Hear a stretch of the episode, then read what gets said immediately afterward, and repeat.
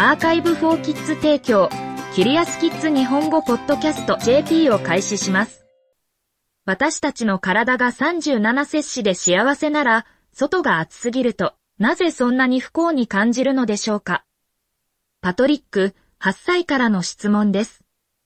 答えてくれる先生は、クリスチャン、モロ先生とシャーロット・フェルプス先生です。素晴らしい質問です。パトリック。あなたは正しいです。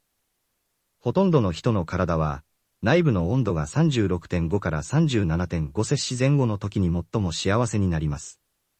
これらの温度は、あなたの体が最高潮に働くことを可能にします。しかし、あなたの体温は小さな変化を経験します。眠っている時は少し低くなることがあります。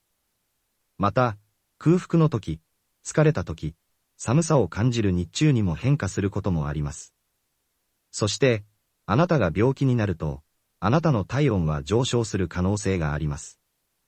それはあなたが熱を持っているかもしれない時です。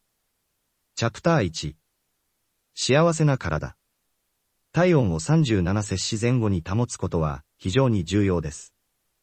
そうしないと、加熱して病気になる可能性がかなりあります。寒い時に体温を保つためには、体を動かして腕や足などの筋肉を引き締めます。または収縮させます。この運動は筋肉に熱を生み出します。その後、あなたの血液はこの熱をあなたの体中に運び、体が温まります。しかし、例えば暑い日に運動している時など、体の内部の温度が高くなりすぎるのを防ぐには、体がその熱の一部を減らす必要があります。温かい血液は、皮膚に近い血管を通って移動します。この血液の熱は、あなたの周りの空気中に逃げて、失われます。それがあなたを冷やすのに十分でない場合、あなたの体は汗をかき始めます。これはあなたがあなたの皮膚を通して熱を失う方法をスピードアップします。私たちは通常、気温が18-24摂氏の時に最も快適に感じます。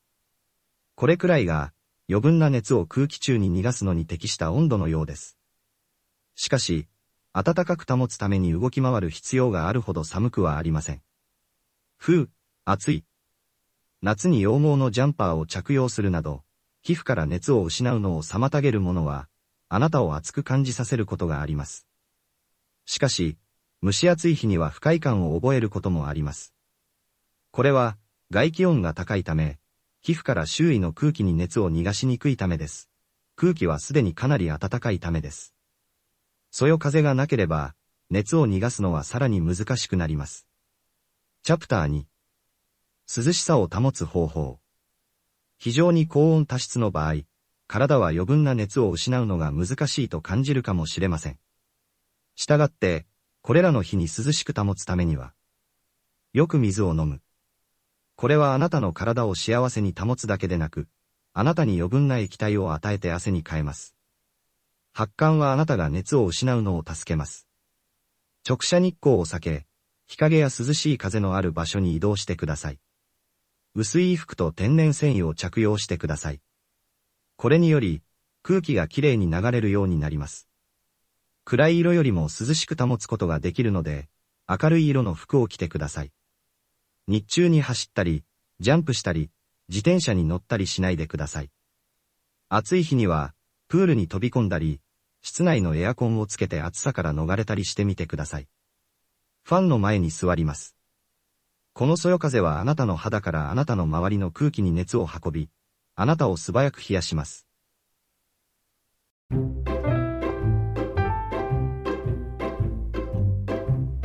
キリアスキッズ日本語ポッドキャスト JP を終わります。この記事はクリエイティブコモンズライセンス CCL の下でザ・カンバセーションと各著作者からの承認に基づき再発行されています。日本語訳はアーカイブフォーキッズの翻訳責任で行われています。ウェブサイトでオリジナルの記事を読めます。